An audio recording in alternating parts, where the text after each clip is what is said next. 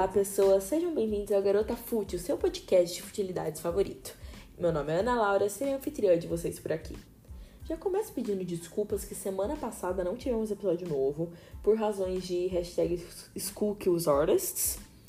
Tá difícil, gente, não sei como que eu tô tendo animação para acordar de manhã, para ir pra escola, ainda prestar atenção nas aulas. Realmente uma, uma incógnita. Mas enfim, né? Já começo falando, pedindo desculpa, que de novo o episódio de hoje vai ser eu falando mal da minha geração sendo hipócrita, porque eu faço parte da minha geração, né? Então eu tô falando mal de mim mesma. Mentira, eu não vou ser tão hipócrita, porque eu acho que muitos dos pontos que eu vou ressaltar aqui, eu tô tentando mudar. Então eu já tô com essa reflexão na cabeça, já é meio caminho andado. Tamo, tamo na batalha. Mas enfim, bora começar, né? O contexto, o artigo que eu peguei pra me dar inspiração para esse tema, que me deu inspiração para eu falar sobre isso nesse episódio, foi um artigo que eu vi na Veja, porque eu tenho essa mania de toda vez que eu vou na casa dos meus avós, a segunda ou terceira coisa que eu faço, logo depois de, bom, falar oi pros meus avós, a segunda ou terceira coisa que eu faço é sempre procurar a revista Veja deles, que eles pedem toda semana. Daí eu sempre vou lá e vejo a lista de mais vendidos da Veja e vejo os artigos. Porque o meu espírito jornalista é, é assim, sempre fui assim, sou assim desde que eu era pequena. Mas enfim, eu vi algumas semanas atrás um artigo na Veja. Talvez vocês tenham visto sobre isso no Twitter, foi uma coisa que fez bastante sucesso na época. Falando sobre a nossa, nossa geração ter sido a primeira na história a ser mais burra, entre aspas, do que a geração anterior. O que quero dizer com isso? Pelos testes de QI que fizeram em pessoas da nossa geração e em pessoas da geração anterior, é, da, dos millennials, a, os testes de QI nossos são mais baixos, estão com níveis mais baixos do que o da geração anterior. E o homem, em geral, tem uma tendência a ir ficando mais inteligente com os anos. Isso é natural. E pela primeira vez, não foi isso que aconteceu. Então, eles deram vários motivos para isso ter acontecido. Motivo de os adolescentes não terem saído tanto de casa, tanto pela pandemia, tanto pela questão da internet mesmo, e isso ter diminuído as experiências de vida e aprender com isso. Os adolescentes não, não leem, a nossa geração tem um índice de leitura muito baixo. Mas o motivo que é o que eu vou usar de embasamento hoje e o que eu mais gostei foi a questão de polarização política. Não vou começar a falar sobre política aqui porque assunto muito complicado, não entendo muito direito. A única coisa que eu sei é que é fora Bolsonaro. Mas vamos falar sobre isso porque talvez eu seja cancelada, talvez não. Não tenho opinião, não opinião, mas não tenho embasamento para falar sobre isso. Mas o que é polarização política? Vocês já devem estar bem familiarizados com Guerra Fria, a gente aprende muito na escola sobre isso, que é uma bipolar... foi quando teve uma bipolarização política entre o mundo capitalista e o mundo, com... o mundo comunista.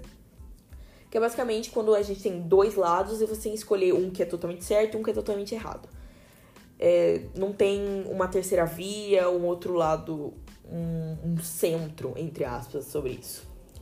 E polarização política pode ser uma coisa muito perigosa para mentes mais jovens, porque impede que a gente cresça e tenha um senso de reflexão, de crítica. Porque quando você assume que um lado está totalmente certo e um lado está totalmente errado, você acaba com todo um espaço entre esse certo e errado que pode trazer muitas outras possibilidades, sabe?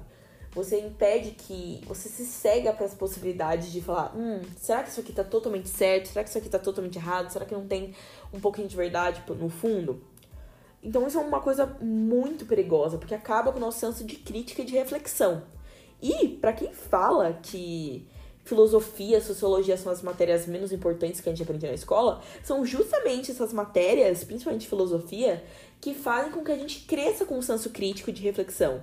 Se a gente não tivesse Aristóteles, Hobbes, Maquiavel, Locke, essas pessoas que é, séculos atrás questionaram as coisas que foram dadas a eles quando nasceram, a gente não teria o crescimento antropológico que a gente tem hoje, sabe? A gente ainda teria pessoas totalmente ligadas à igreja, é, com Estado laico, sem Estado laico. Então, você falar que essas matérias são importantes é basicamente negar que elas tenham ajudado a gente. E é claro que hoje em dia a gente já não tem mais essa necessidade de questionar tudo, até porque a gente tá passando por uma época, eu não vou, quero usar o, o termo padrões quebrados, tabus quebrados, porque vou quebrar o lacre na cabeça de vocês. Mas é uma coisa assim, a gente tá numa época de uma mente muito aberta. Pelo menos a minha geração tá sendo assim, é claro. Que a minha geração é, a, é o predomínio, né? Mas a gente já não tem essa necessidade de, de questionar tudo e essas coisas mais importantes como religião e política. Mas a gente tem que ainda ter esse senso crítico. É sempre importante ter esse senso crítico para outros pontos. E é isso que eu quero dizer. Que eu quero chegar nesse ponto. A questão da polarização política, sobre você não. A questão da polarização política, sobre você ter sempre que tomar um partido, não poder ser neutro, é razoavelmente certo. Tem uns fundo de verdade nisso. Como, como eu disse anteriormente, não necessariamente é uma coisa certa ou errada. Até porque eu, pessoalmente, não acredito em neutralidade. A partir do momento que você assume neutro ou assume nenhum dos lados, você está dando uma vantagem pro lado repressor, pro lado abusivo. Então, eu realmente acho que você tem que tomar um lado na, em brigas, assim. E não só em brigas, mas em questões sociais no geral. Mas, para você assumir um lado, você precisa estudar sobre esse lado. Você não pode ter uma opinião não embasada em fatos por trás. Então, a partir do momento que você cria essa necessidade de se manifestar, de estar tá sempre ali, dar uma opinião, assim, você obriga as pessoas a darem uma opinião sem ter um embasamento por baixo, sabe? E eu vou dar um exemplo muito esdrúxulo agora, que é, por exemplo, quando as pessoas da sua cidade começam todo mundo a repostar no stories alguma coisa sobre uma ONG animal que tá precisando de dinheiro. Nada contra ONGs animais, gente, pelo amor de Deus, tô dando um exemplo. Mas, tá todo mundo postando. Você não conhece nada sobre essa ONG, é, não, você não tem dinheiro para doar pra essa ONG, não conhece nada, então você acaba não postando. Todo mundo postou, você não postou. Pode ser, eu. É uma coisa que veio na minha, vinha na minha cabeça, só que eu tô mudando meu pensamento. Eu vou, tô sendo bem sincera aqui com vocês, hein? é, as pessoas vejam que você postou e falam, nossa, mas você não postou isso? Você é contra animais? Você é contra ONGs? O que você tem contra animais? Você chuta animais na rua? Sabe? Ter um pensamento totalmente radical só porque você não postou, não se, manifestou, não se manifestou sobre isso, sendo que você não se manifestou sobre isso porque você não tinha um conhecimento sobre isso bastante. E não tem nada de errado sobre você não se manifestar eu, quando eu penso sobre isso, eu sempre penso naquela música do Raul Seixas. Acho que é do Raul Seixas, pelo menos. Talvez esteja falando uma grande merda. Mas aquela música Metamorfose Ambulante, que fala sobre você não ter uma opinião sobre tudo, porque você está em constante mudança. E o que você pensava ontem pode ser não seja o que você pensa hoje. E é uma reflexão muito grande você falar sobre isso. Mas a partir do momento que você cria essa polarização política de que você é obrigado a se manifestar por um lado, você acaba com esse seu senso crítico e reflexivo. Porque você só tá fazendo as coisas por modismo, porque todo mundo postou, então você se sente obrigado a postar isso também. E não necessariamente porque você acredita nisso. E pode ser até um pouco de hipocrisia, porque todo mundo, por exemplo, tá postando coisas sobre sustentabilidade.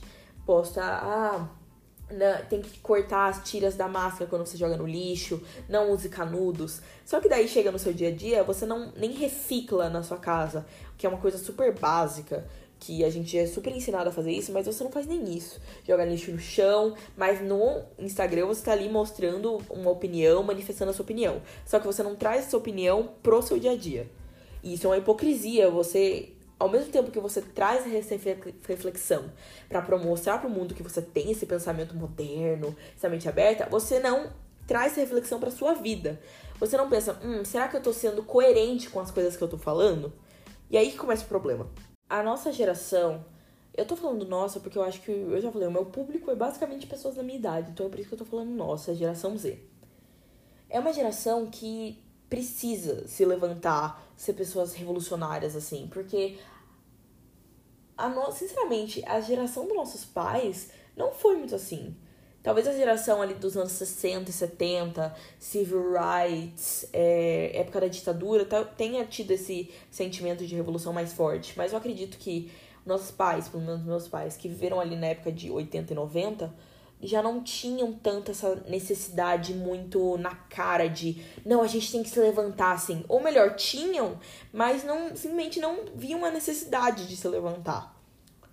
E hoje em dia, com tudo que tá acontecendo, a gente precisa ter esse, essa reflexão, tanto pessoal quanto contra, contra o mundo. Porque, como eu falei, não adianta bosta nenhuma você mostrar o uma coisa pro mundo e não colocar em prática isso pra sua vida.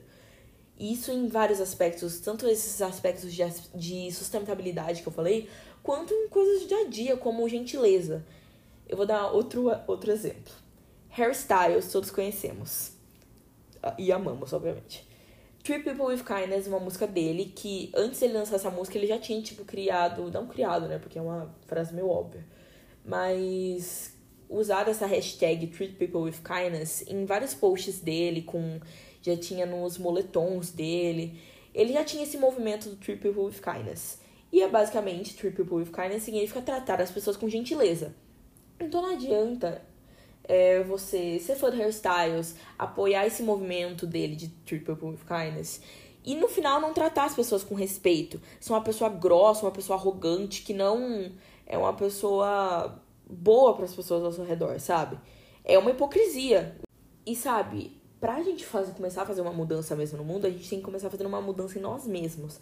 E isso é uma coisa que pessoalmente tá tendo uma, um reflexo muito importante, assim, por mim, porque eu sempre tive uma tendência a humanas, para essa área de causas sociais, ciências sociais, muito forte. Eu sempre quis fazer jornalismo, ciências políticas, porque sempre foi uma área que bateu muito comigo, sabe? Então, mas eu recentemente percebi que muitas das coisas que eu pregava não condiziam com que eu como eu agia no meu dia a dia. Então, principalmente essa parte de sustentabilidade. Daí eu tô tentando diminuir o meu consumo de roupa, por exemplo. Eu tô gastando mais. Não vou falar que eu tô sendo perfeita, porque eu gasto muito dinheiro com livro. E eu tenho urgentemente comprar um Kindle para ajudar a gastar menos papel. Mas eu acho que a partir do momento que eu já comecei a ter essa reflexão, já é uma mudança grande. Então, o que eu tô falando aqui pra vocês é: comecem a pensar se as atitudes que vocês estão tendo condizem com a mensagem que vocês querem passar pro mundo com que as coisas que vocês postam no Instagram sobre amor, sobre gentileza, sobre ser, serem pessoas intensas e que amam e que. Sabe esses textos brega de Instagram que a gente sempre lê? Você tá realmente sendo isso no seu dia a dia e para as pessoas ao seu redor? E a partir do momento que você trouxe a reflexão, tá mudando, aí sim você pode começar a pensar nessa parte de tomar um lado, se manifestar. Porque você tem que se conhecer primeiro para conhecer as outras coisas do mundo, assim. Conhecer também, começar a pesquisar sobre essas coisas realmente de que você tanto posta, assim. Nossa, parece isso aqui parece muito uma indireta geral, né, gente? Juro que não. Isso é uma indireta para mim mesma. Mas a gente tem que começar a pesquisar mesmo antes da gente repostar o DRT nas coisas, sabe? Tem que começar a gerar um pensamento, ter um baseamento por trás das nossas opiniões, daí sim tomar um lado. Porque a gente precisa, a nossa, o mundo tá precisando de pessoas que tomem lados, que sejam revolucionárias mesmo. Porque, galera, o mundo tá acabando. Olha o nosso país, olha os nossos governantes, olha a nossa situação, um aquecimento global, a nossa situação ambiental mesmo. Tá tudo acabando, gente. E só vai mudar a partir do momento que a nossa geração, que a gente, faça alguma coisa sobre isso. E é isso, tá nas nossas mãos. Mas enfim, galera. Depois de passar 10 minutos aqui dando uma puta de uma bronca, é... queria só gerar essa reflexão para vocês, porque é uma coisa que eu tenho pensado muito tô sentindo muita falta de pessoas que sim, só tenham a vontade de mudar, sabe? Eu não tenho visto, sentido pessoas ao meu redor que tenham essa, essa vontade de mudar forte, assim, sabe? De querer manifestar. Nem mesmo na televisão, quando a gente vê. Eu, um outro tweet que também me inspirou eu a ver. Me inspirou a ver isso. Me inspirou eu, foi bom mas foi um tweet falando: em 2013 as pessoas manifestavam por uma mudança de 20 centavos na passagem de ônibus e na gasolina. Hoje em dia a gasolina tá 8 reais e não tem ninguém manifestando. Cadê as pessoas revolucionárias nesse Brasil? Se. Nossa. Se minha mãe deixasse, eu manifestava, mas eu ainda sou menor de idade, então. Hashtag mãe me deixa manifestar.